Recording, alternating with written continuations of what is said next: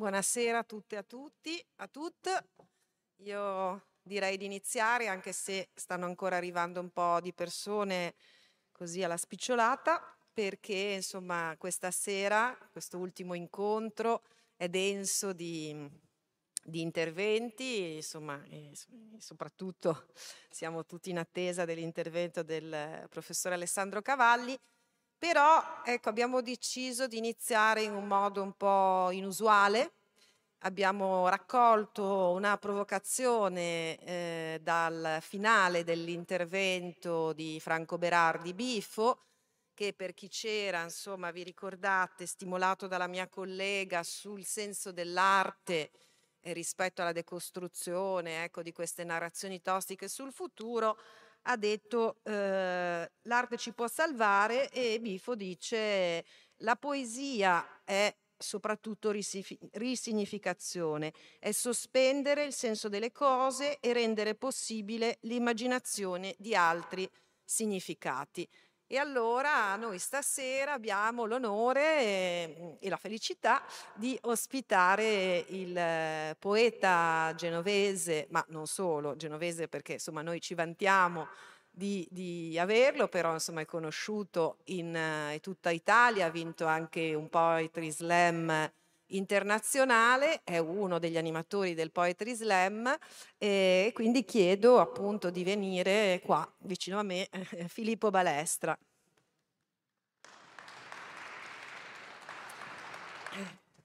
Filippo ha seguito tutti gli incontri, si è lasciato ispirare dai contenuti emersi e ha costruito un componimento. Un componimento. Sì, un componimento.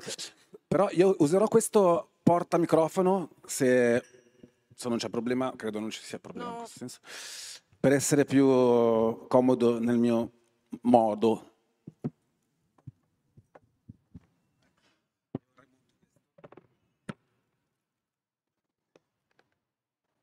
Avevo, avevo in mente proprio questo piano di ricreazione dello spazio non credo di, non ci sto riuscendo, ma va benissimo. Perché non volevo, non volevo, arrivare a sedermi a questo tavolo imperiale, però alla fine l'abbiamo fatto. E ringrazio ovviamente tutti, tutte e tutti, soprattutto Luisa Stagi, e appunto anche l'idea di portare all'interno di questo contesto, che è un contesto universitario e della sociologia universitaria, eh, qualcosa che sia una forma, una forma di poesia. E quindi appunto questa idea di sconfinamento, che in realtà era già alle basi di, tut- di tutta questa serie di, di incontri, di queste conferenze, credo che potesse in effetti anche... Scusatemi? No, no, no, no, in realtà vorrei riuscire... Ecco così, così. Sono in ginocchio. Ginocchio da voi. Spero di non imbarazzarvi. Lì mi dicono si sieda. Però qualcuno dice che l'uso della voce è facilitato dalla stare in piedi. Io trovo questa forma mediana, cioè di inginocchiarsi, ma siamo pronti all'umiltà e anche all'umiliazione, come dicono. Comunque.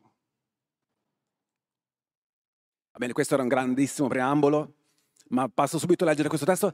E anche appunto l'idea di ibridazione, che penso sia una parola chiave, l'idea di interdisciplinarietà, un'altra parola chiave, l'idea ancora che più mi piace, eh, l'idea di interindisciplinarità, nel senso di mettere insieme le indiscipline e vedere cosa succede.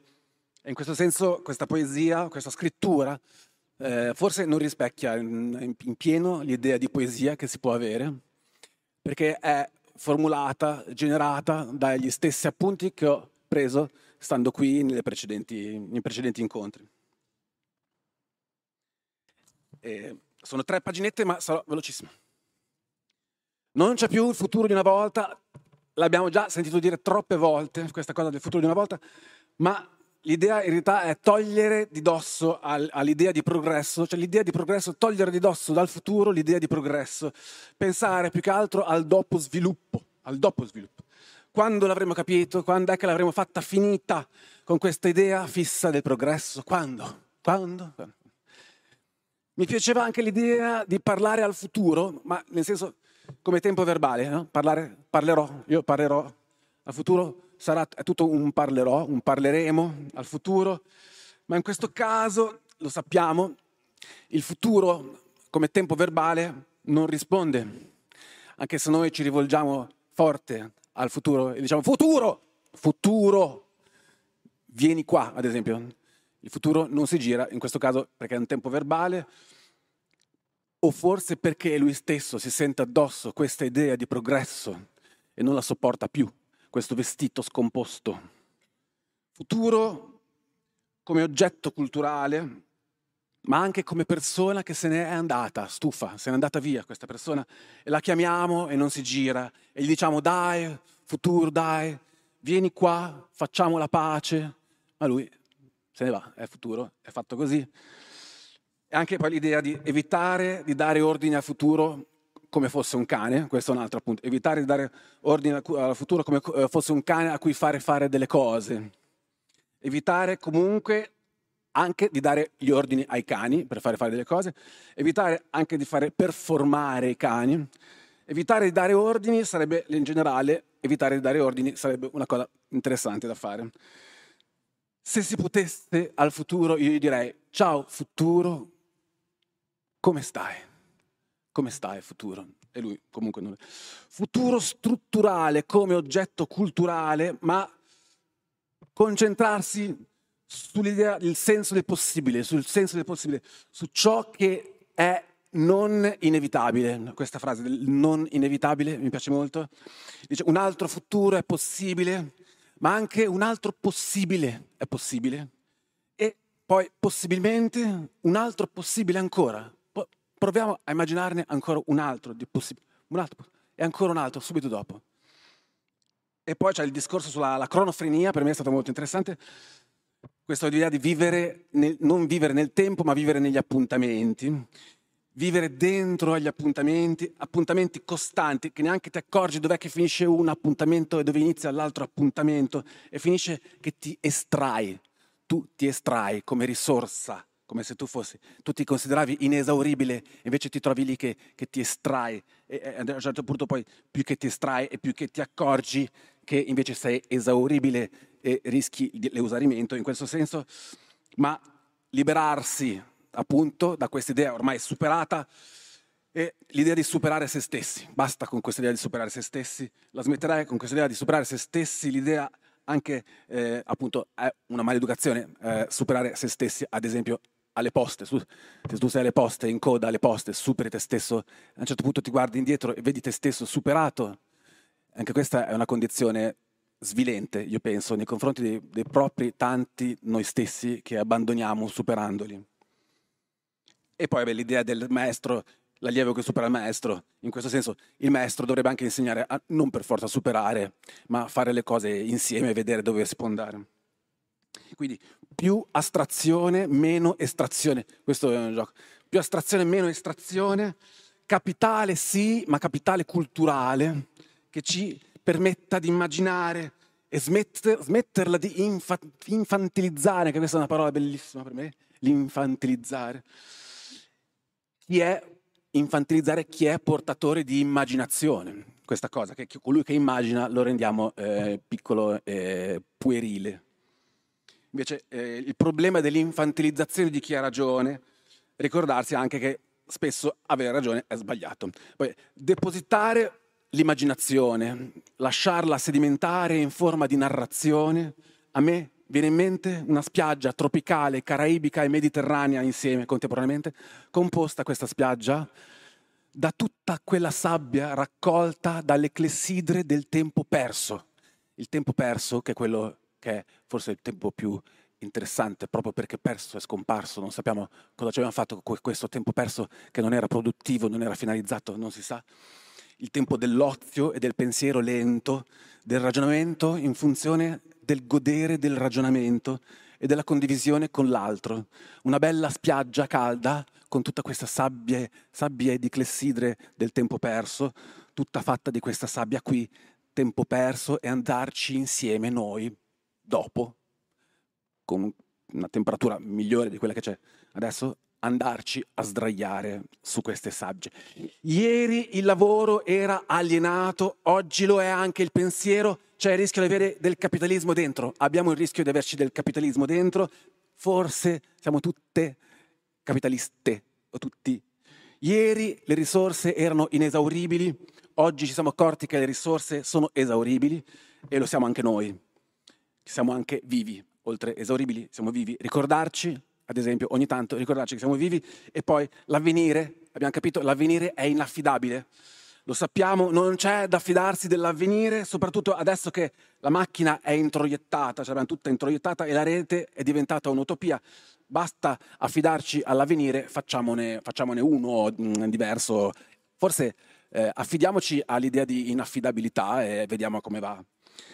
L'inevitabile non si verifica quasi mai, l'imprevedibile sì, Ah, se si verifica l'imprevedibile, si verifica sempre l'imprevedibile, che uno a un certo punto dice, ma che noia, che noia l'imprevedibile, quasi banale l'imprevedibile, eppure è di, è di questo che siamo circondati. L'ultima generazione potrebbe essere l'ultima, questa è una frase interessante, la tua utopia potrebbe essere la mia distopia, la diserzione, la diserzione, la diserzione. Non so se tutti quanti siete stati voi qua presenti comunque. E poi questo è un quiz. Ci sono due Apocalissi. L'Apocalisse col dopo dopo e l'Apocalisse col, eh, senza dopo dopo. Quale scegliamo? So. E poi dice andare a conoscere l'utopia. Non possiamo stare qui ad aspettarla, l'utopia dobbiamo andare con... Ogni tanto fermarsi a pensare a tutti quei futuri che abbiamo pensato in passato, sono tanti. Ogni nostro ricordo contiene un pezzettino di futuro che si stava immaginando in quel momento là. Un pezzettino di futuro anche microscopico, microscopico, piccolo così, c'è in ogni ricordo. Ma bisogna fermarsi, prendere tempo per andare a trovarlo, quel futuro là del passato. Dire di no agli ormai e agli oramai, dire di, di sì agli non ancora, convertiamo i non ancora, i dire di no li convertiamo in non ancora. Ricordare gli slanci, le tensioni di futuro, si può essere ancora, si può essere anche contagiosi nel ricordare questi slanci, queste idee di futuro, si può essere contagiosi e l'idea si rigenera, l'idea di contagio, è un'idea che si crea rigenerandola e generandola e rigenerandola. Comunque pensare bene al nostro futuro, ma sempre ricordando, tenendo bene presente il futuro degli altri, che ci dimentichiamo a volte, uno si concentra molto sul proprio futuro, invece bisogna ricordarsi del futuro degli altri. La memoria, la memoria, lei fa tutto da sola, è vero, ma la memoria fa parte del futuro. Questa è una cosa che un po' si, eh, si, si scontrano queste due ipotesi ma noi possiamo manipolare la memoria, rigenerarla, mettere al lavoro la memoria, la memoria che essa stessa costruisce. E mentre la memoria costruisce, noi costruiamo la memoria. Contenere i propri contrari, essere internamente inter, interdisciplinari. E poi c'è una chiusa che dice differenza, non so, sinceramente, differenza tra il farsi dare da fare, tra il darsi da fare, il darsi il fare, con calma darsi da fare e darsi e fare, costruire il futuro, prepararsi a un piccolo ma ancora buono, nuovo mondo nuovo, per favore. Grazie.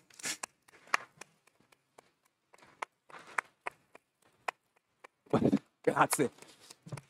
Vorrei solo aggiungere che questa idea di scrittura è un'idea per la quale se si fa attenzione si può trovare la poesia nelle parole, semplicemente, anche quando non è impostata come poesia, nelle parole degli altri si può trovare. Quindi io, eh, venendo qua a questi precedenti incontri, ho sentito tantissimi nuclei di poesia pura, sinceramente. Io ho provato a riportarli e poi a rimanipolarli, ma possiamo anche fare questa cosa senza per forza scriverla e senza neanche accorgercene e godere di questo eh, stravolgimento che per me è la cosa più interessante, lo, stra- lo stravolgimento in generale. Quindi grazie moltissimo per vostro, queste vostre orecchie che avete prestato. Eh, con, lascio continuare questa super serie di incontri a Luisa Staggi. Qui già fare un applauso per questo coraggio di aver ospitato un poeta così, in questo modo. No, grazie gra- tantissimo. Grazie. grazie davvero a Filippo Balestra. Peraltro anche io mi ero preparata un riassunto, però eh, sarà noiosissimo rispetto no, al no, tuo, no.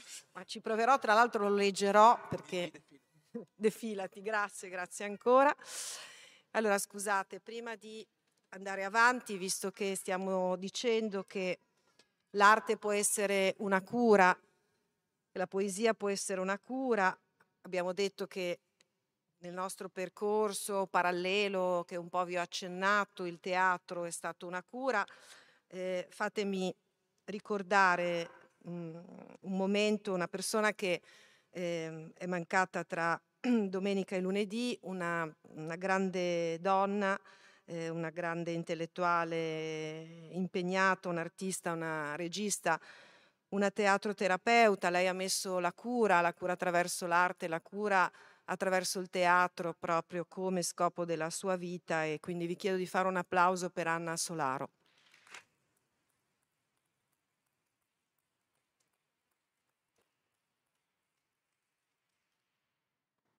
Bene, allora io questa sera ho l'onore e il grande onere di presentare il professor Alessandro Cavalli.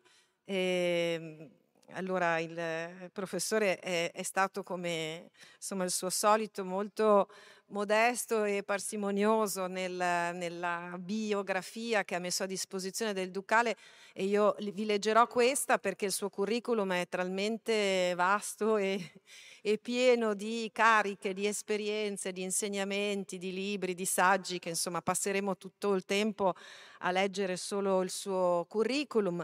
Eh, insomma per noi l'ha già accennato eh, l'altra volta la mia collega Emanuela Battecola che è qua in prima fila e anche lo stesso Paolo Jedlowski, per noi significa proprio ecco, avere a che fare con eh, diciamo, i testi, i manuali, ecco, sui quali ci siamo formati, sui quali si sono formate generazioni di studiose, studiosi e studenti ecco, di, di sociologia, quindi è veramente un grande onore.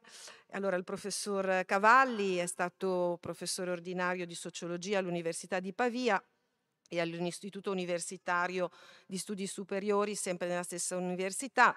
Ha tenuto corsi nelle università di Siena, eh, di Louvain-la-Neuve, è stato eh, fellow al Collegio di Budapest, si occupa, si è occupato di storia della sociologia, di integrazione europea, di tempo, di giovani, di educazione. Tra le tante cose ha diretto la rivista del Mulino dal 94 al 2002. Allora, prima di farlo accomodare, eh, oppure se ti vuoi già accomodare, io farò questa breve introduzione. Eh, fondamentalmente al senso sì di fare quello che ha fatto Filippo Balestra, provare un po' a riassumere, a, ri- a fare il punto di, degli interventi ricchissimi eh, che hanno preceduto questo incontro, ma anche volevo spiegare appunto il titolo del mio intervento, cioè del ciclo che ho scelto, che è stato un po' a volte travisato, e anche il titolo che io ho scelto per il, l'intervento del professor Cavalli, perché quando c'era da scegliere appunto i titoli, quest'estate forse eri a Berlino, insomma, alla fine mi sono permessa di scriverlo, poi tu hai detto va bene, va bene, ma insomma, volevo spiegare un po' perché. Allora, contrariamente a, quando, a, quanto faccio di solito, leggerò un pochino perché appunto avere il professor Cavalli a fianco è un po', come vi dicevo, un, insomma, una fonte di, di, di ansia. Volevo eh, ripartire di nuovo dall'arte, ecco, per la terza volta stasera.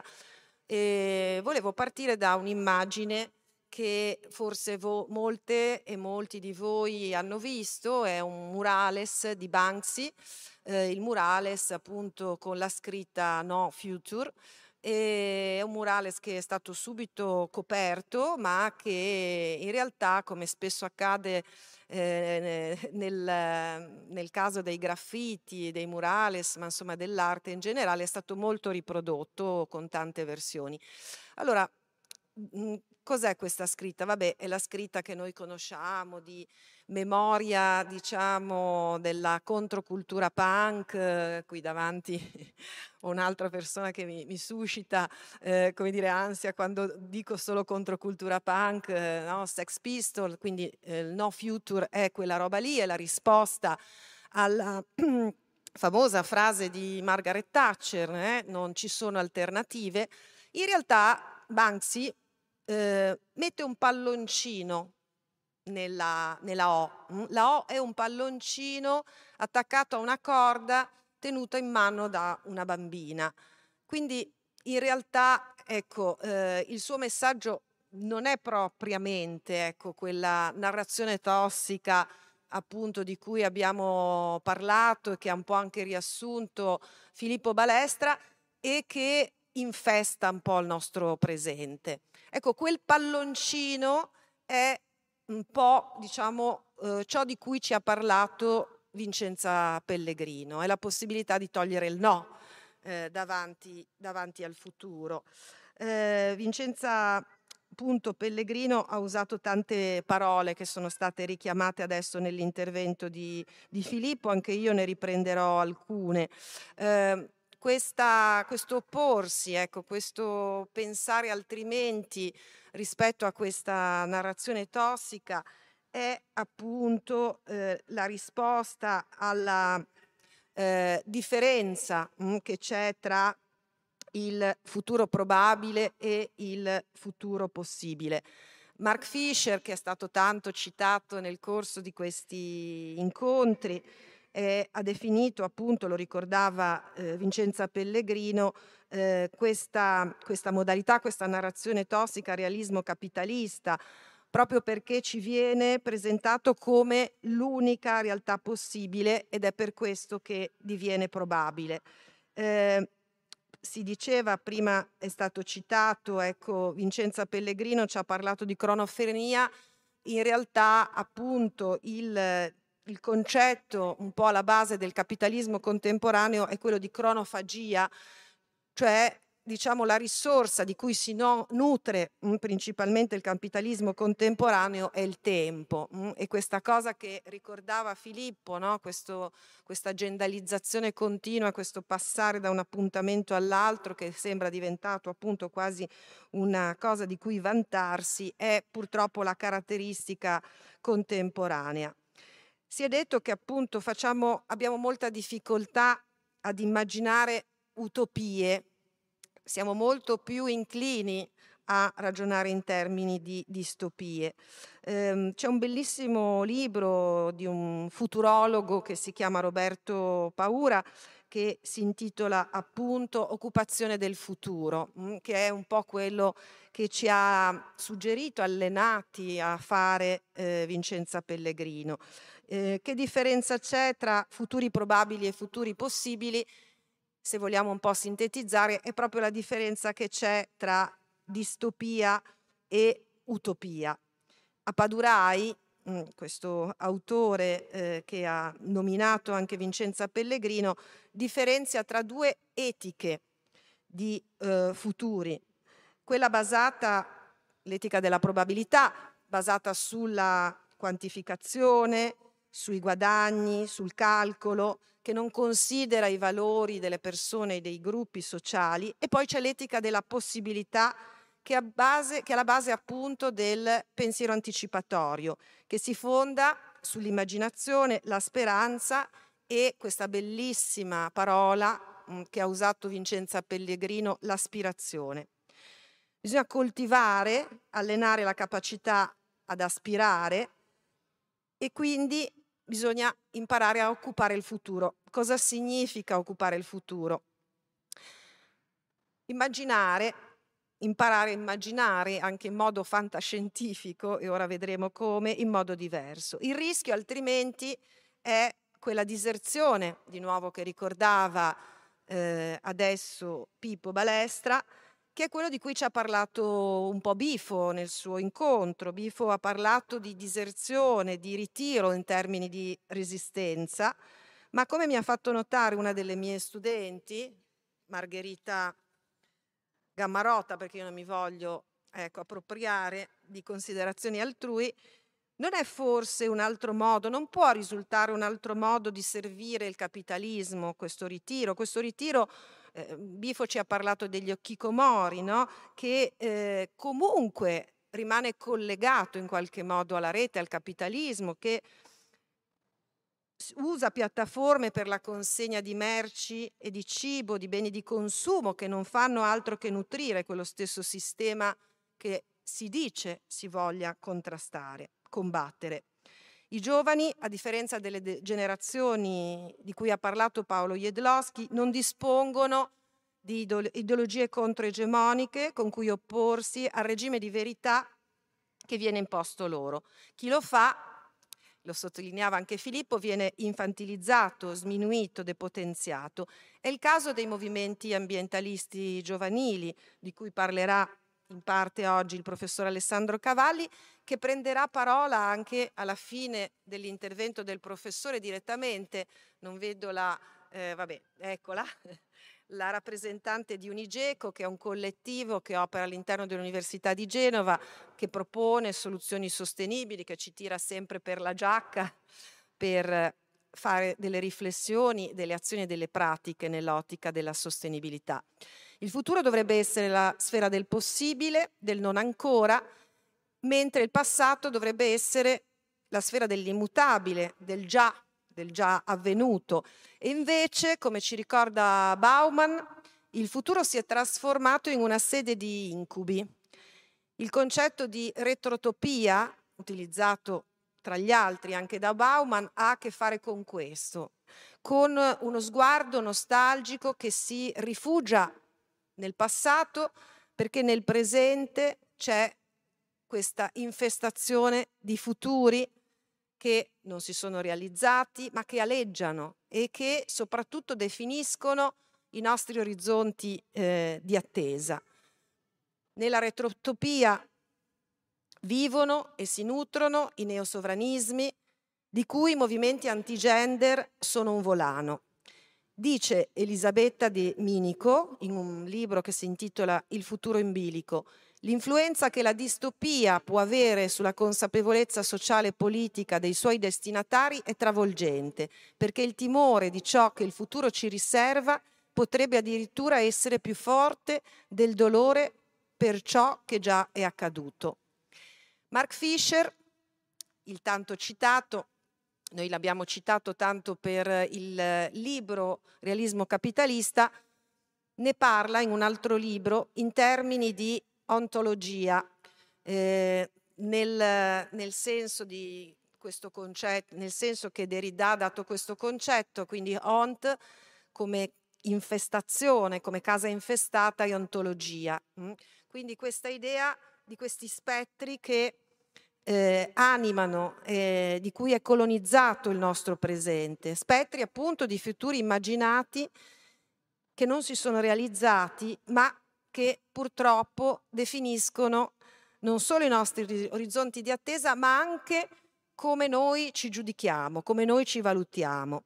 Liberarsi dai fantasmi, dei futuri che non si sono realizzati, è necessario per, no, per far sì che non continuiamo a ricercare soluzioni biografiche alle contraddizioni sistemiche, per usare questo vecchio adagio di Bauman e di Beck molto in voga nei primi anni 2000, o per, come dice Mark Fisher di nuovo in realismo capitalista, per non ricercare cure farmacologiche a queste contraddizioni sistemiche e quindi rispondendo sempre e rimanendo quindi sempre nella prospettiva del realismo capitalista. E quindi vengo al titolo che ho scelto. Futuro alle spalle che appunto in realtà ho rubato da un libro di Anna Arendt, è il titolo di un libro di Anna Arendt, è stato un po' mal interpretato, è stato inteso come un futuro che non c'è più, che abbiamo lasciato alle spalle, ma invece il mio era un intento di suggerire come dobbiamo lasciarci alle spalle quella narrazione tossica, un futuro che incombe sulle nostre spalle e che invece va superato. Va superato perché è insostenibile, è insostenibile proprio nelle sue fondamenta. Come fare quindi?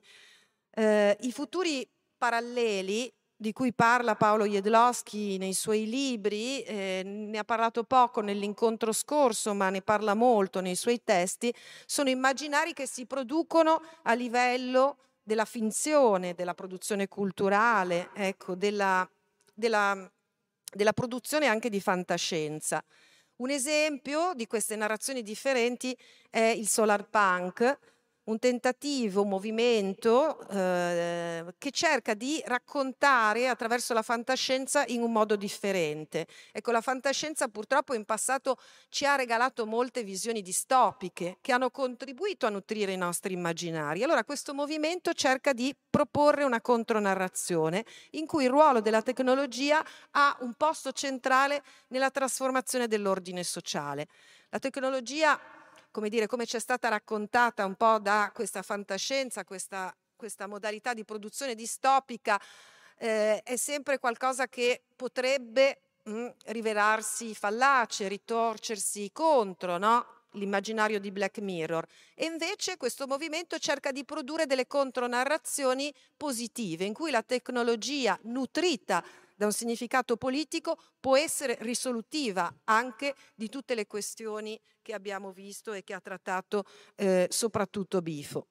Usare la fantascienza per occupare il futuro può produrre effetti positivi. È il metodo di cui ci ha parlato Vincenza Pellegrino, basato sulle idee di Olin Wright, Porto Alegre e le esperienze dei metodi partecipativi per costruire comunità usano la fantascienza sociale, ovvero l'immaginario di scenari per produrre utopie che agiscono sui futuri possibili. Quindi sono d'accordo con Bifo, il nostro ruolo non è proporre soluzioni, ma fare forse proporre domande giuste. Quali potrebbero essere queste domande? Ne ho segnate alcune.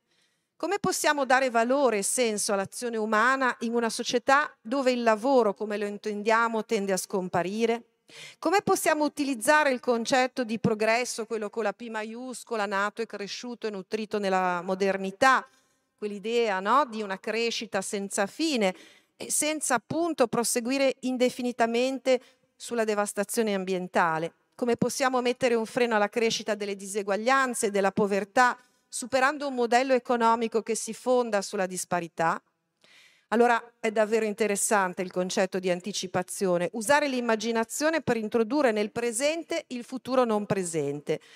L'anticipazione non punta sulla previsione, ma sulla capacità di immaginare possibili scenari futuri in cui si delineano futuri preferibili, agendo sul presente in vista di quello scenario che allora diventa un, or- un orizzonte di aspettativa. E allora veniamo al titolo, e poi qui ho chiuso, chiudo, dell'intervento del professor Cavalli, futuro presente. Che differenza c'è tra futuro presente, scusate, tra presente e futuro e futuro presente? È una differenza che fa Luhmann. Il primo è quello immaginato, sì, ma pianificato e progettato e prodotto nel presente e quindi è tipico della previsione quantitativa. Il secondo è un futuro che può essere immaginato e anticipato, un futuro che agisce sul presente. Se vogliamo davvero occupare il futuro, dobbiamo trovare nuove utopie reali che possano diventare futuri presenti. Dobbiamo lasciare andare il palloncino come un po' ci ha indicato di fare Banksy. Grazie.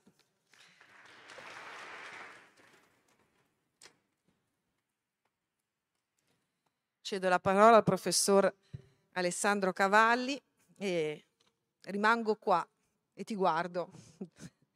Grazie, certo grazie Luisa eh, di aver organizzato questo ciclo, di, aver, di avermi invitato anche a, a concluderlo eh, questa sera, eh, anche di aver scelto questo titolo, eh, La rivoluzione ambientalista, che forse se avessi dovuto sceglierlo io di primo acchito forse non l'avrei scelto, però mi serve, mi va bene, eh, perché, perché in effetti penso che sia, il termine rivoluzione non sia proprio fuori, fuori posto in questa situazione.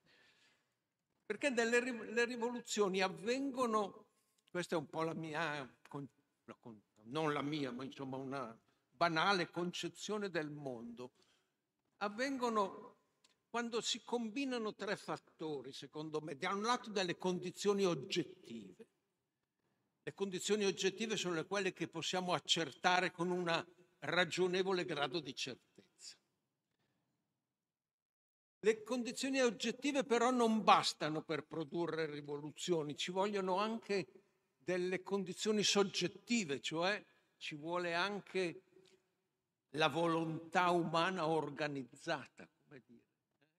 Eh, le condizioni oggettive ci porrebbero in un orizzonte deterministico, mentre le condizioni soggettive ci pongono invece in un orizzonte volontaristico, quindi eh, dove è possibile incidere sulla realtà. E poi c'è il terzo elemento, del, che è il caso. Il caso va al di là della necessità, cioè delle condizioni oggettive, va anche al di là della volontà degli esseri umani, è qualcosa che non possiamo controllare e, di, e, che non possiamo. Ecco, le rivoluzioni avvengono quando questi tre fattori in qualche modo si combinano eh? e vediamo, io credo che sia possibile, non so se sia probabile, non so dare il grado di probabilità in cui questa rivoluzione possa accadere, però mi sembra possibile.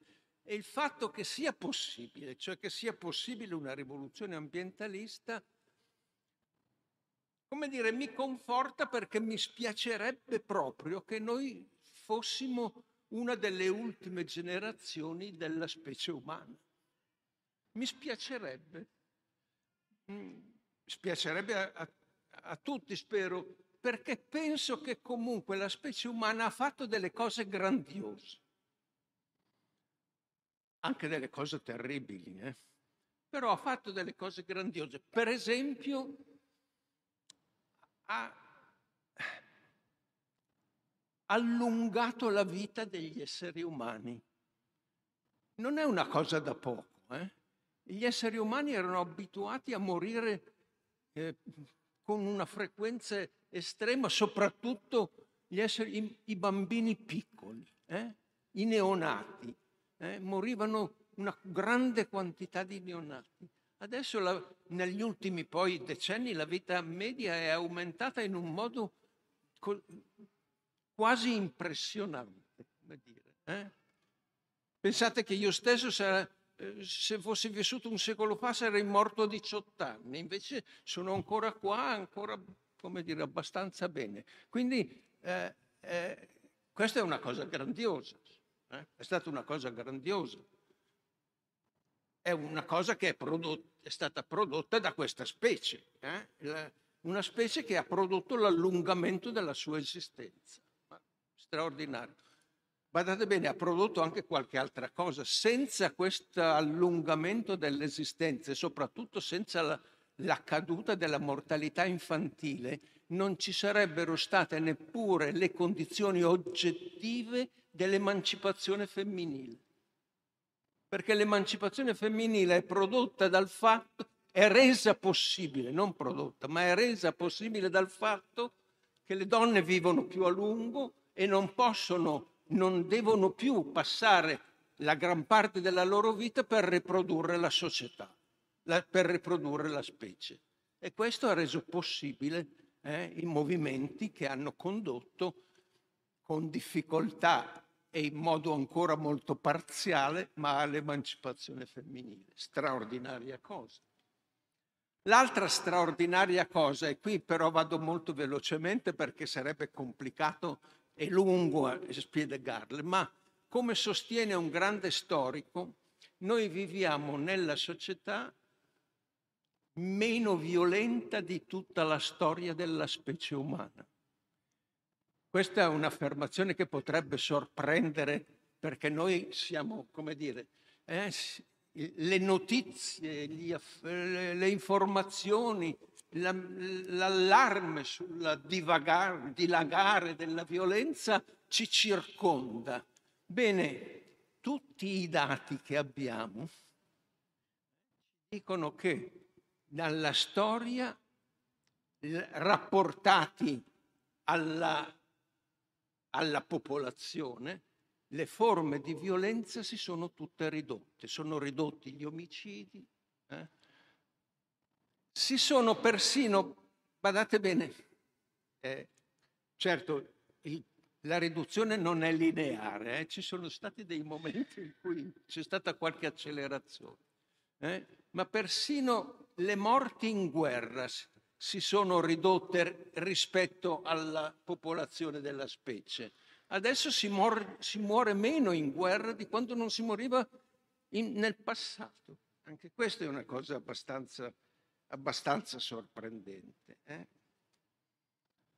E poi tutto sommato, badate bene, questa specie è riuscita a ridurre fortemente la schiavitù dell'uomo sull'uomo. Eh, c'è ancora, lo sappiamo, eh?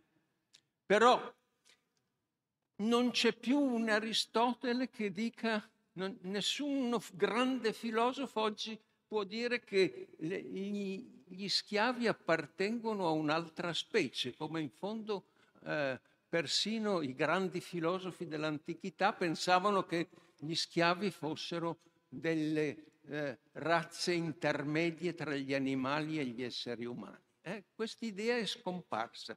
Quindi, come dire, ci sono delle buone... Adesso finisco per questo aspetto. Ci sono delle buone ragioni per spiacersi, per, come dire, eh, che l'umanità possa finire, che la specie possa estinguersi. Eh? Ci sono delle buone ragioni per difendere questa specie e di sperare che possa continuare nel tempo e magari migliorare ancora perché il, lo spazio di miglioramento ancora possibile è immenso. Eh? Quindi eh, sarebbe peccato che questo spazio di possibile miglioramento, di riduzione ulteriore della violenza, eh, di prolungamento, con, speriamo moderato, della vita umana, perché se, per, questo è un problema grosso, ma lasciamolo perdere, insomma, di, eh, un completamento del processo di emancipazione femminile, come dire. Tutti questi fenomeni sarebbe bene che potessero continuare, che quindi lo spazio di miglioramento. E però, ecco, questo spazio di miglioramento della specie umana potrebbe interrompersi bruscamente. E la prima ragione per la quale potrebbe interrompersi è perché noi abbiamo stranamente non abbiamo riflettuto abbastanza su che cosa è successo nel 1945 quando sono state sganciate le bombe su eh, Hiroshima e Nagasaki. Come mai? Guardate bene, quello è il momento cruciale nella storia dell'umanità perché da quel momento in poi gli esseri umani hanno la consapevolezza di essere in grado tecnicamente di autodistruggersi. È qualcosa che l'umanità prima di allora non aveva questa consapevolezza e noi viviamo con la, con la consapevolezza di avere gli strumenti tecnici per un suicidio collettivo del, della specie. Questo è un fatto veramente straordinario, come dire, ce ne siamo quasi assuefatti a questa idea. Eh? In questi 70 e passa anni da allora ci siamo assuefatti all'idea che l'umanità si è in grado di, come dire, ci sono le condizioni oggettive per il suo annientamento.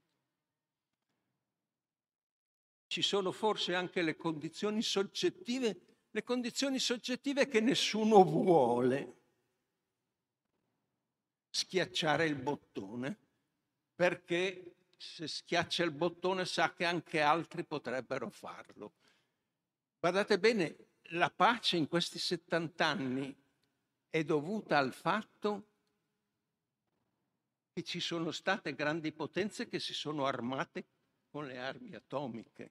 La garanzia della pace sono state le armi atomiche una garanzia terribile, una pace terribile questa, perché è una, è una pace fondata sulla consapevolezza che chi schiaccia per primo il bottone eh, può essere anche lui distrutto.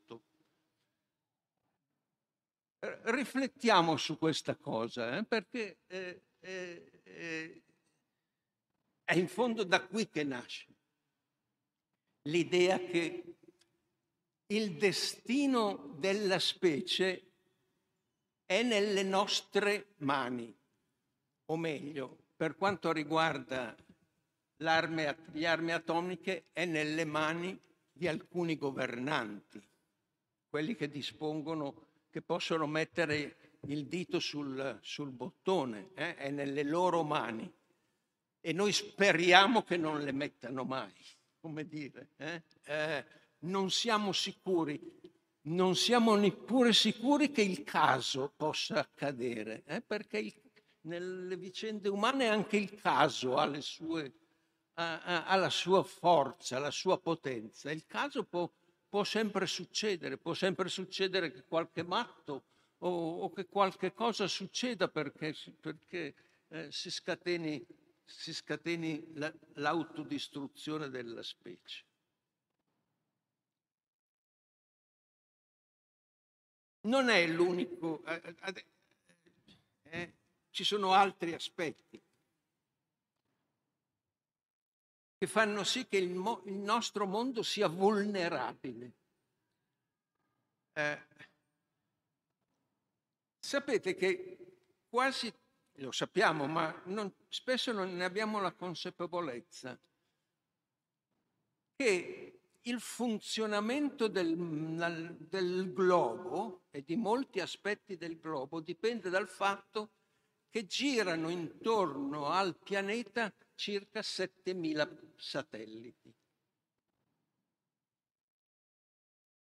Forse alcuni sono innocui, ma molti sono importantissimi perché, perché consentono, per esempio, consentono ai voli degli aerei di volare e, e ogni giorno ci sono 26.000 aerei che, si, che decollano eh, più, di un, più di una volta al giorno e il traffico di questi aerei è regolato dai satelliti.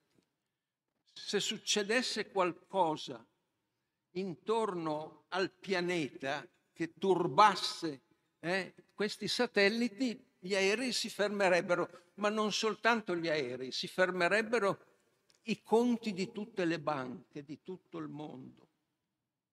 Si fermerebbero anche tutti i nostri telefoni, perché tutti i nostri telefoni, le comunicazioni che noi mandiamo continuamente dipendono dal, dal sistema satellitare.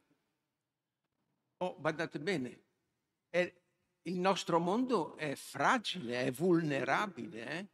Basterebbe che qualcosa succedesse nel mondo dei satelliti che circondano il pianeta perché questo mondo si bloccherebbe, si congelerebbe, eh? Eh, probabilmente si estinguerebbe anche per questo.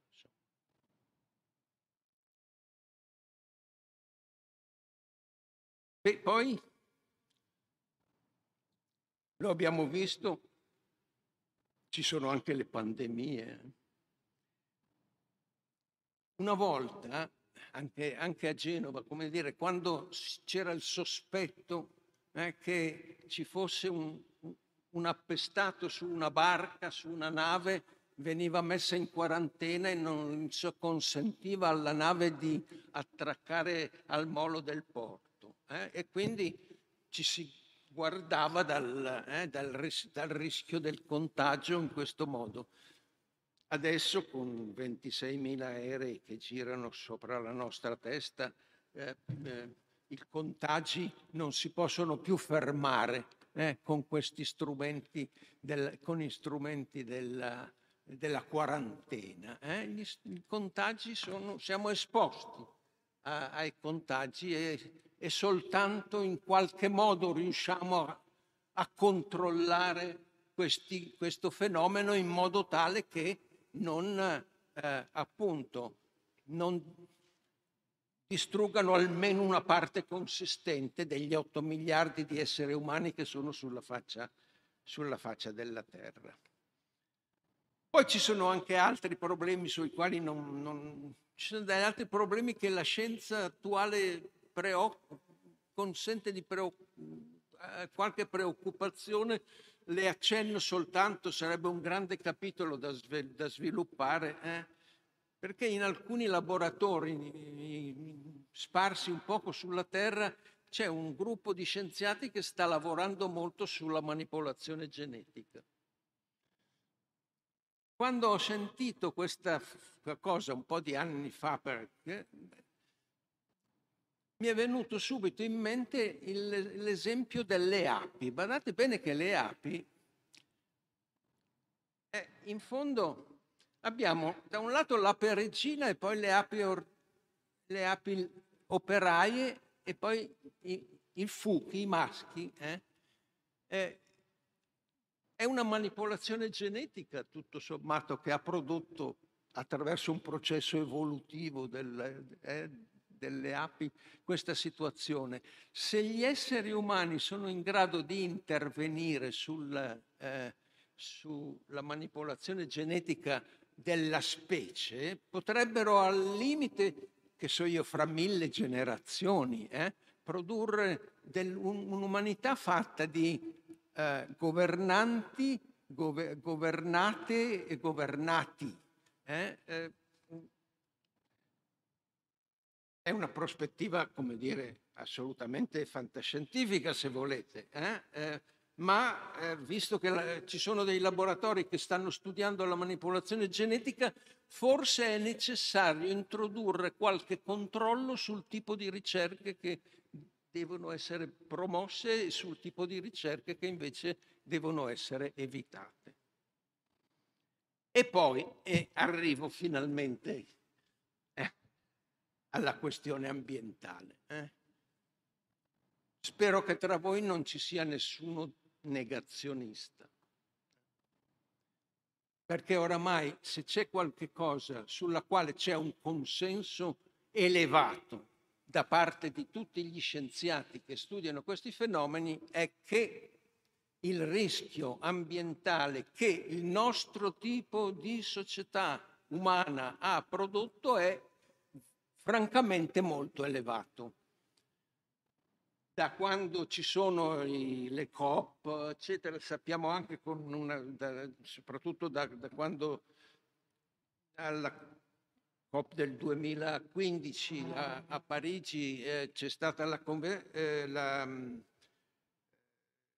insomma, la, la, dichiarazione che qualora la eh, temperatura eh, potesse, salisse dell'atmosfera salisse al di sopra, de, insomma, la temperatura terrestre sarebbe al di sopra di 1,5 gradi, o meglio tra 1,5 gradi e 2, e 2 gradi, insomma, eh, le condizioni di vivibilità del pianeta potrebbero essere seriamente messe in discussione. E i fenomeni di, eh, eh, come dire, di estremi eh, di manifestazioni climatiche sono eh, sotto gli occhi di tutti e sono eh, piuttosto, piuttosto, frequenti. Quindi no, non entro nel, in questa discussione eh, eh, se è vero o no, perché anche dire, gli scienziati più vicini ai negazionisti, perché ce ne, ce n'è alcuni, sono pochissimi, ma in realtà non dicono che questo non succederà, ma non sono del tutto sicuri che questo dipenda dalle emissioni delle società umane. Dicono potrebbe essere dovuto a fenomeni, eh, eh, come dire, planetari eh, eh che eh, non, che, di cui non, non, sappiamo bene l'origine e che non siamo in grado di controllare. E dicono in effetti le glaciazioni talvolta ci sono state e, e, e, e talvolta, come dire, eh, sono avvenute e sicuramente non sono avvenute per effetto delle emissioni eh, di, eh, della, dei combustibili fossili. Eh? Le glaciazioni del passato non sono sicuramente avvenute per effetto della combustione dei combustibili fossili. Quindi, come dire, qual- c'è qualcuno che può argomentare questo, però eh, sono veramente uno su mille, ecco, gli scienziati che sostengono che non è così sicuro che dipenda dal, dalle attività antropologiche, cioè dalle attività della specie umana, eh, che sono iniziate in misura consistente soprattutto da quando, eh, da quando eh, eh utilizziamo, come dire, dalla macchina a vapore, da quando utilizziamo i combustibili fossili, prima il carbone, poi il petrolio, poi il gas per, eh, per produrre, per riscaldarci, eccetera. Bene, se è vero che, come io son, sono convinto che questo sia un dato oramai di fatto del, sul quale sono convinti quasi tutti, gli, quasi tutti, il che vuol dire 99, 999 su 1000 gli scienziati, eh, che eh, la causa del riscaldamento climatico è una causa antropica, allora vuol dire che bisogna in qualche modo intervenire su questa causa se non vogliamo che si inneschi un processo che eh, potrebbe condurre appunto alla estinzione della specie graduale. Ecco, mentre con, se succede una conflagrazione eh, che, con l'uso delle armi nucleari la, la, scomparsa sarebbe una scomparsa immediata, è, questo è un pericolo differito e graduale. Questo, è un pro, e questo costituisce un problema, eh? perché è un pericolo che intanto Beh, non riguarda tutti quelli come me che hanno più di 80 anni. Eh? Eh, riguarderà voi giovani, ma la, la, mia generazione oramai da questo pericolo è, è, è fuori. Eh? eh. Però riguarderà i nipoti dei nipoti dei nipoti dei miei nipoti. Eh? E quindi eh, è un pericolo al quale dobbiamo pensare anche se è dilazionato nel tempo. Come dire, è una specie di paura, ma è una paura spalmata nel futuro. E quando una paura è spalmata nel futuro è difficile intervenire per modificare le condizioni che possano far realizzare l'evento o gli eventi eh, che possono produrre il disastro e la catastrofe. Questa è la caratteristica assolutamente nuova della sfida ambientale, perché mai era, mai era successo alla specie umana di pensare, come dire, all'estinzione de, della specie dilazionata nel tempo, eh, al di là delle generazioni presenti. Le generazioni vivono nel presente.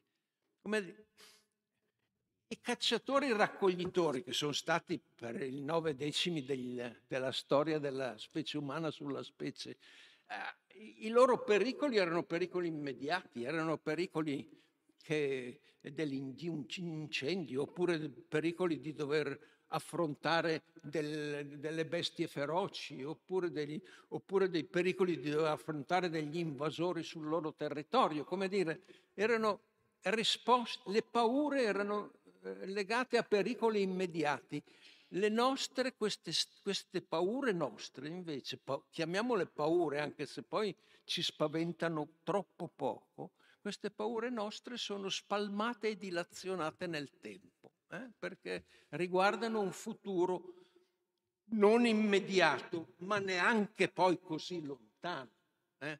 Infatti ci dicono che dobbiamo assolutamente fare qualcosa prima del 2050.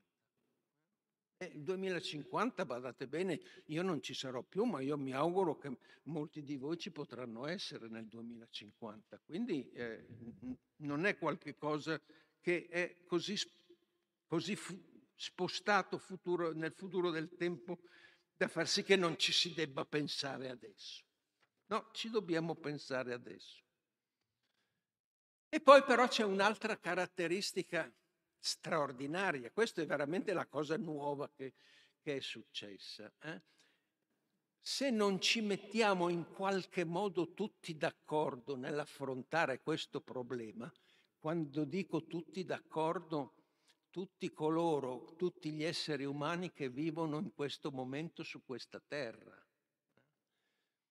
Non ha molto senso perché è vero, noi europei siamo un po' più avanti degli altri nella riduzione delle emissioni di CO2 nell'atmosfera eh, però il massimo di eh, noi eh, attualmente emettiamo, se non sbaglio, l'8% della, della CO2 che viene eh, emessa nell'atmosfera eh, da parte degli esseri umani. Quindi se tutti gli europei si mettessero d'accordo, cosa peraltro non facile, eh, di eh, ridurre insieme le loro emissioni, succede, il problema non si risolverebbe, anzi.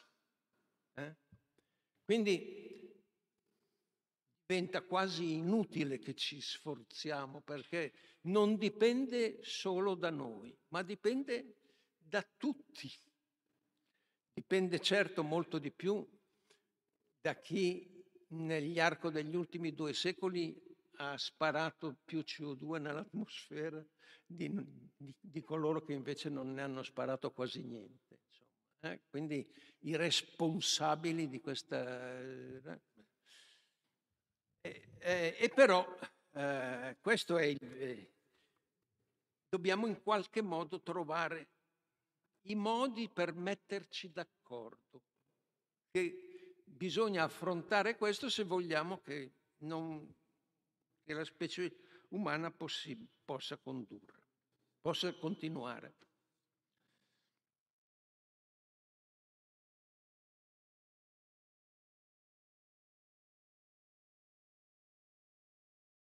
Come si può fare? Ecco, che cosa è? Eh, se, se dobbiamo metterci in qualche modo d'accordo tutti, beh, intanto dobbiamo pensare che dobbiamo convincere che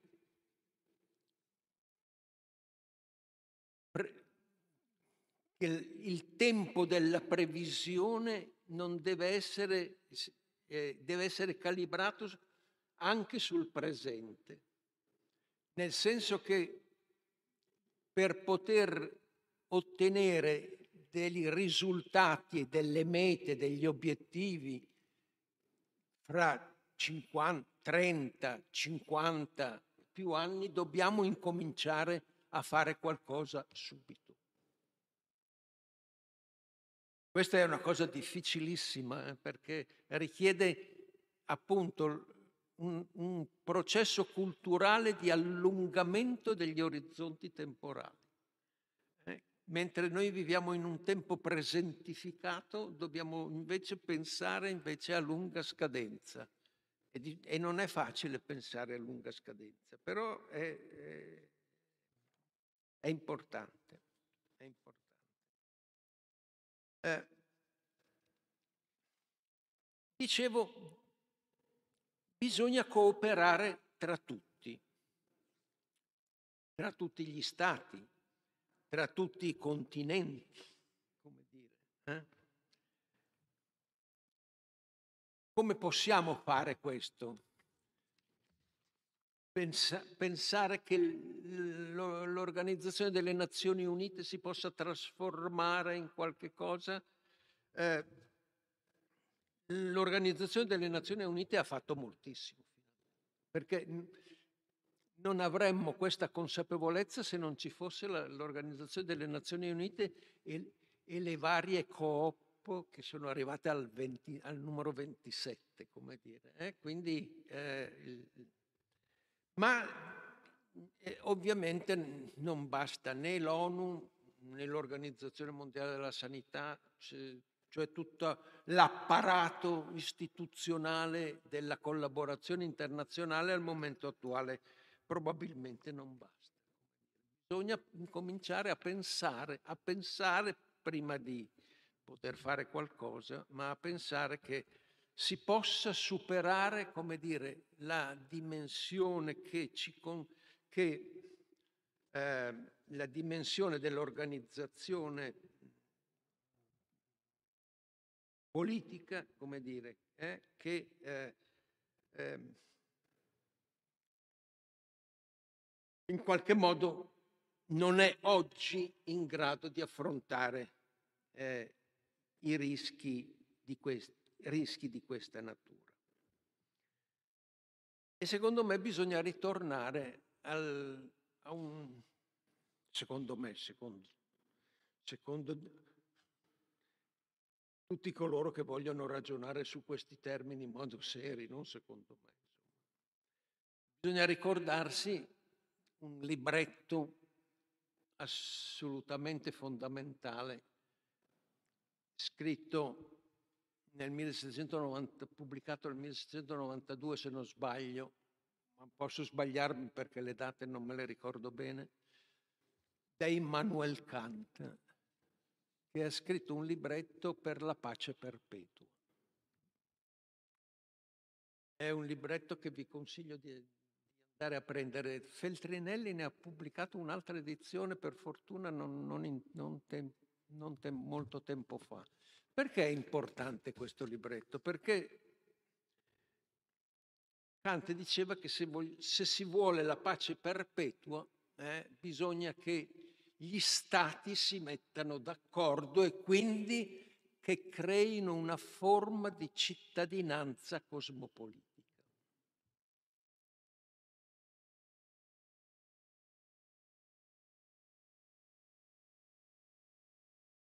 Cioè che in qualche modo ci, gli esseri umani si riconoscono di essere sulla stessa barca, cioè su questo strano pianetino che tra le migliaia e milioni di stelle gira nel... Eh?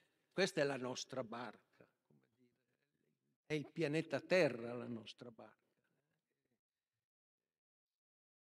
Ecco, Kant non immaginava la pace perpetua perché temeva la guerra. Oggi noi non temiamo soltanto la guerra, temiamo anche, soltanto, anche la, eh, eh, l'estinzione delle condizioni di vivibilità del pianeta, non soltanto per la nostra specie, ma anche per le altre per le altre specie. Kant aggiungeva una cosa invece, sulla quale io credo invece bisogna riflettere seriamente. Diceva perché però, perché questo possa realizzarsi, è necessario che tutti gli stati diventino delle repubbliche.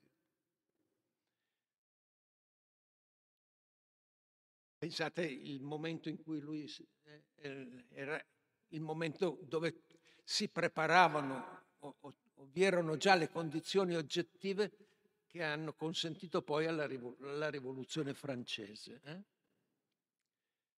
Eh, oggi noi non possiamo pensare che, di aspettare, come dire, che tutti gli stati o tutti gli imperi eh, diventino delle repubbliche, il che vuol dire delle democrazie dobbiamo cercare i modi di convivere anche con i regimi opposti alle democrazie.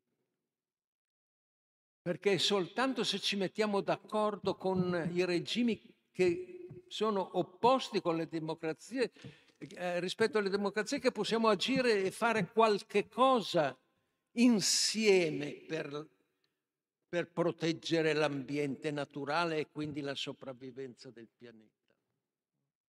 Quindi dobbiamo metterci d'accordo con i cinesi, con i russi, con gli americani. Dobbiamo dimostrare quindi che è possibile, come dire, superare la dimensione eh, del piccolo Stato per poter affrontare questi problemi su scala mondiale. Bene, io sono convinto volontaristicamente, come dire, che ci sono le condizioni oggettive perché possano nascere, le, come dire, con la necessaria gradualità, le condizioni soggettive della cittadinanza planetaria, cioè della cittadinanza di tutti gli esseri che vivono su questo pianeta. Sarà un processo lungo, sarà un processo forse troppo lungo rispetto alla necessità di agire subito. È possibile, è possibile. Però devo dire che ci sono molti segnali eh, che ci indicano che è forse improbabile, ma non impossibile che questo possa succedere. Anche perché, e qua eh, vi invito a riflettere su un fatto, su una cosa che è, è, è anche questa nuova della nostra condizione di esseri umani in questa fase del mondo.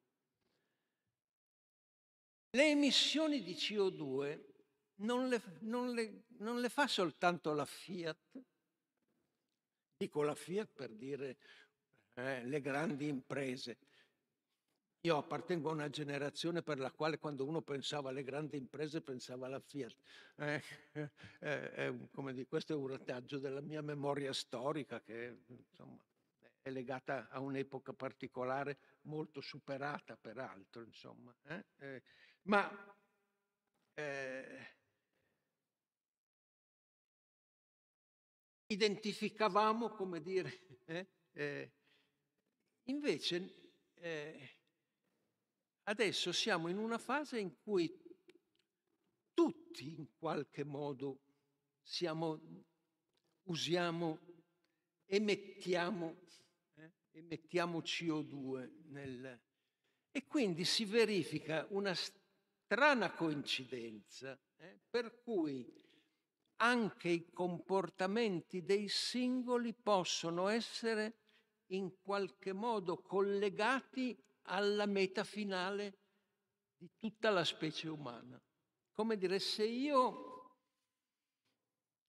mi abituo a spegnere la luce quando, eh, quando, non è accesa, se mi abituo a non usare l'automobile per andare a comprare le sigarette all'angolo, se mi abituo eh, a fare alcuni piccoli comportamenti eh, eh della mia quotidianità, beh, ho soggettivamente la sensazione di fare qualcosa di piccolo ma di reale eh, che contribuisce a ridurre le emissioni e quindi il rischio.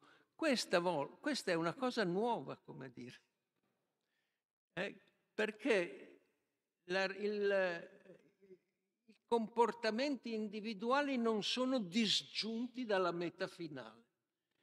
Dipende da tutti, ma dipende anche da ciascuno di noi. Guardate, questa non è una cosa sulla quale possiamo sorvolare, eh? perché è una cosa che ci, in qualche modo ci responsabilizza, certo, magari per un miliardesimo del miliardesimo di, eh, il nostro contributo può essere assolutamente insignificante e minimo, ma però, come dire, va nella direzione, va nella direzione giusta. Non possiamo dire quindi del tutto, come dire, eh, eh, non possiamo fare i free rider, come eh, uso questo termine che gli, i sociologi sanno che cosa vuol dire, eh, eh, quelli che, che profittano dal fatto che tutti gli altri sono virtuosi. No, eh, non possiamo fare i free rider perché dipende in qualche modo anche, anche da noi. Questo è un, fatto, è un fatto nuovo. Bene, per eh, concludere, eh, avrei ancora tante altre cose che vorrei, ma, mm, mm ma non vi voglio, come dire, utilizzare troppo la vostra, la vostra eh, pazienza. Eh, io credo appunto che il fatto di as- a- a- acquisire gradevolmente quanto si vuole la consapevolezza eh, eh, di far parte della specie, eh, perché è la specie che è minacciata.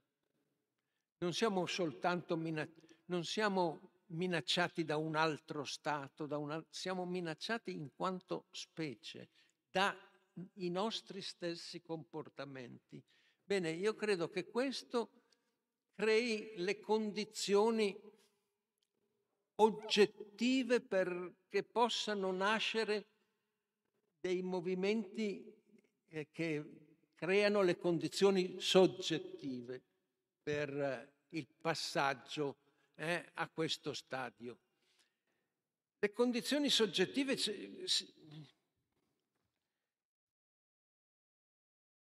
è probabile che questo succeda, non lo so. Io sono convinto, per esempio, che il processo di unificazione europea sarebbe un passo in avanti in questa direzione perché sarebbe la prima volta che dei, dei, dei popoli che si sono fatti la guerra per tanti secoli si mettono d'accordo per fare qualcosa insieme. Quindi credo che questo perché è un po' il meccanismo che tutti dovremmo, tut, in tutto il mondo dovremmo metterci a ragionare per evitare la catastrofe, la catastrofe collettiva. Non so se questo è probabile, anzi, probabilmente non è probabile. Probabilmente l'umanità va verso la sua estinzione.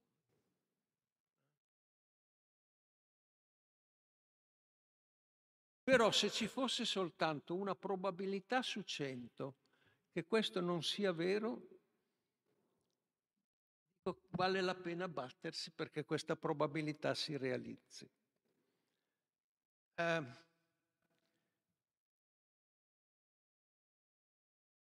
quindi, come dire, il mio messaggio non è per la defezione il mio messaggio è perché vale la pena di impegnarsi per una causa giusta, anche se le probabilità che la realizzazione di questa causa siano eh, modeste, eh, vale la pena comunque. E, e con questo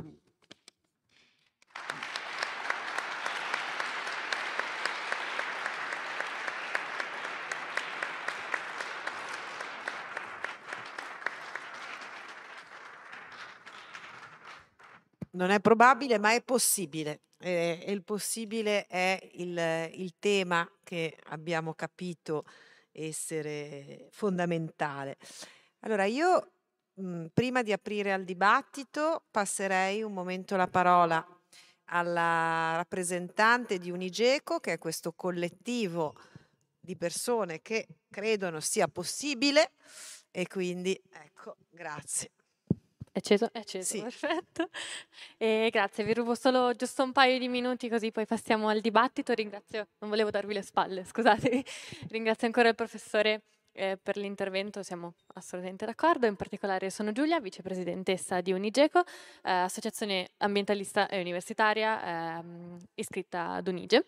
E ringraziamo ancora Unige e la professoressa Staggi per questa possibilità, perché oggi ci sembra forse il, il giorno perfetto, il connubio tra eh, società civile, sociologia e università, ambientalismo. Eh, in particolare noi ci occupiamo principalmente di portare le questioni della sostenibilità all'interno dell'università. Eh, alcuni dei nostri eh, achievement più più recenti e forse anche più grandi, stiamo partecipando con Aliseo per rendere le mense universitarie più sostenibili. E, tra l'altro a una serie di incontri organizzati con Aliseo, la professoressa Staggi ha fatto un interessantissimo intervento sul food porn, eh, quindi la professoressa partecipa con noi attivamente, siamo sempre, sempre molto grati. um, e abbiamo organizzato settimana scorsa il Dipartimento di Architettura e Design uno swap party Eh, per chi non lo sapesse, è uno scambio di vestiti, porti un tot di indumenti e ne ritiri altrettanto in modo da un po'... Eh, era organizzata all'interno della settimana eh, europea dei rifiuti, il contrasto ai rifiuti, e noi l'abbiamo interpretata in questo modo, soprattutto perché il fast fashion è una, una delle grandi piaghe dell'inquinamento e del consumismo.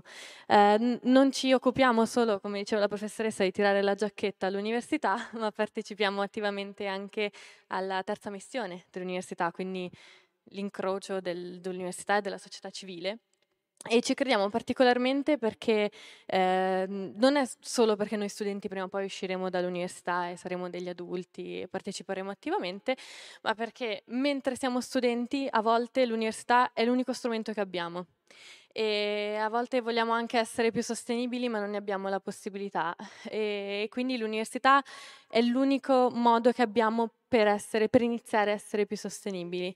Eh, è il concetto che si fa spesso di giustizia ambientale e giustizia sociale. Eh, noi ne siamo fermamente convinti, anche per questo che ehm, cito un attimo le parole del professore sugli impegni individuali. No? pensiamo sempre eh, quello che facciamo noi non significa niente, invece non è vero. E l'impegno dell'università da questo punto di vista ci dimostra che possiamo fare di più.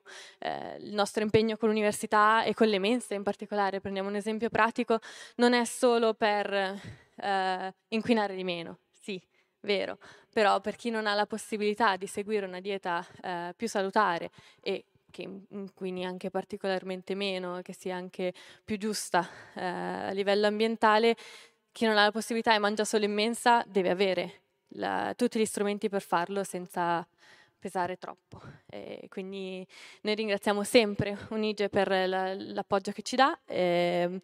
Queste, questa primavera aprile, settembre, allo strike. Abbiamo partecipato, aderito con noi allo strike di Fridays for Future e ci ha consegnato in maniera simbolica la dichiarazione climatica dell'università. Quindi è vero che eh, Unige ha ancora tante cose da, da, da, sistemare, però è forse una delle università più attente da questo punto di vista e soprattutto appoggia gli studenti affinché eh, la comunità intera universitaria sia sempre più sostenibile e più giusta. E grazie. Grazie.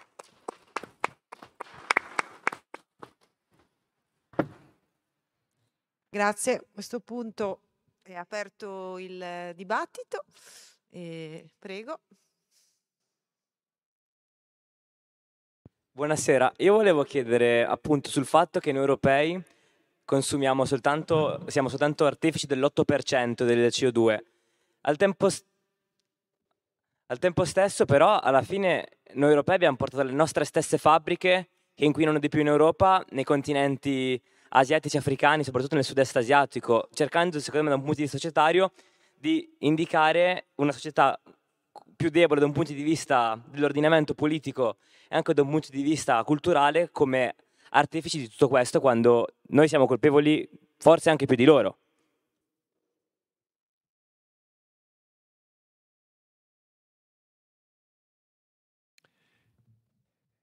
È una domanda molto... Posso rispondere?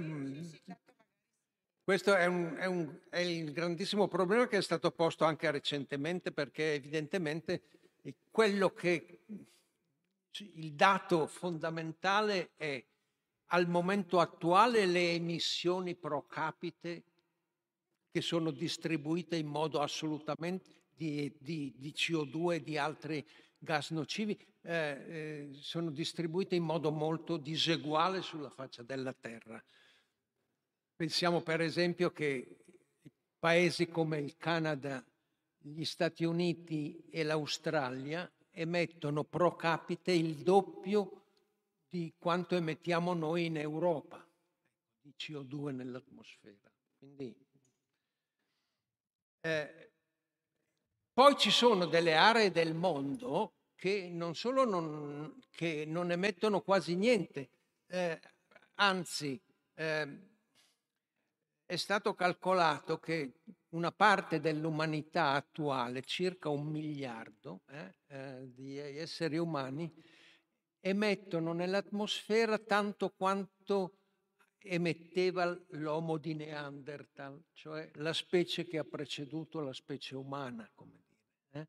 Quindi non sono loro evidentemente per nulla i responsabili di, del, della situazione che, è stata, che si è verificata, anche se ne pagano le conseguenze pe- tendenzi- anche tendenzialmente peggiori, eh, perché le conseguenze peggiori si hanno laddove ci sono delle popolazioni che il cui mezzo di sostentamento è in genere un'agricoltura povera. È chiaro che laddove l'agricoltura è povera, le condizioni climatiche eh, in, dire, eh, con, non consentono la sussistenza e quindi, eh, ecco, quindi il, il, problema delle disuguaglianze a livello globale è enorme, come dire, è enorme e si è posto anche recentemente proprio durante anche nell'ultima conferenza della COP27 a Sharm el Sheikh eh, si è posto questo problema eh, di come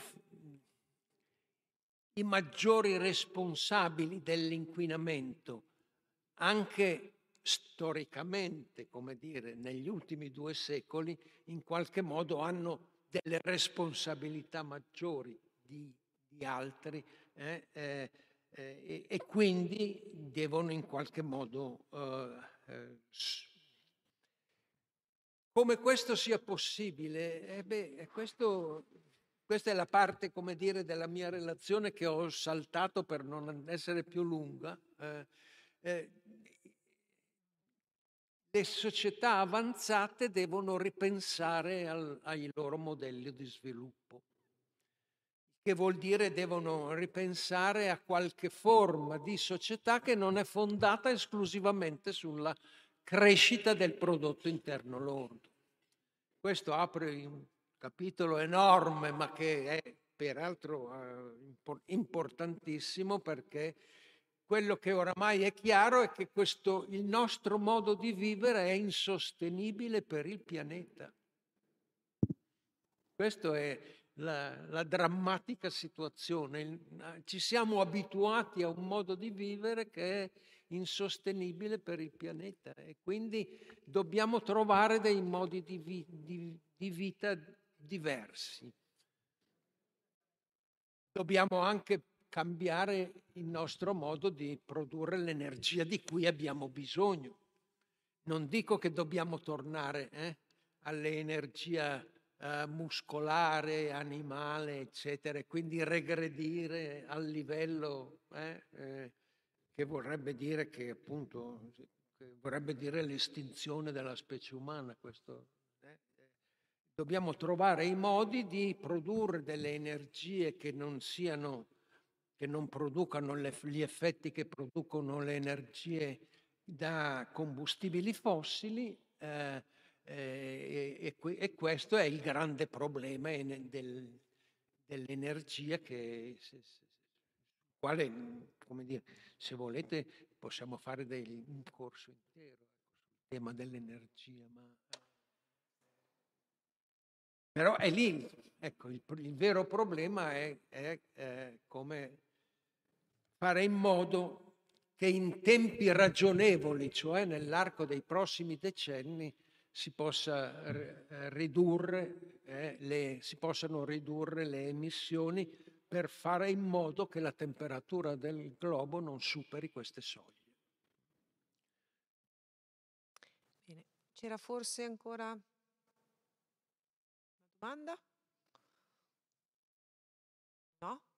Va bene, tanto siamo anche andati ben oltre il tempo consentito, non certo perché, eh, anzi Cavalli è stato anche così eh, generoso nel, nel, autoridurre il suo intervento, ma abbiamo preso spazio ecco, eh, in, altre, in, altri momenti. Io allora ringrazio tantissimo il professor Cavalli per il suo intervento, per i suoi stimoli stato un grande onore sedere al suo fianco. Ringrazio tutti e tutte, tutti i partecipanti e, In realtà non finisce proprio qui, eh, nel senso che appunto non, il nostro percorso parallelo di riflessione sul futuro a partire dall'arte, attraverso l'arte, attraverso il teatro, continua e quindi come vi ho annunciato dal primo incontro è possibile che poi insomma daremo notizie di, eh, di come è finito questo nostro progetto, ecco, come si è trasformato in un'opera collettiva e che cosa, che cosa ne sarà, insomma, ve lo, ve lo diremo. E per, intanto insomma vi, vi ringrazio e ci rivedremo presto.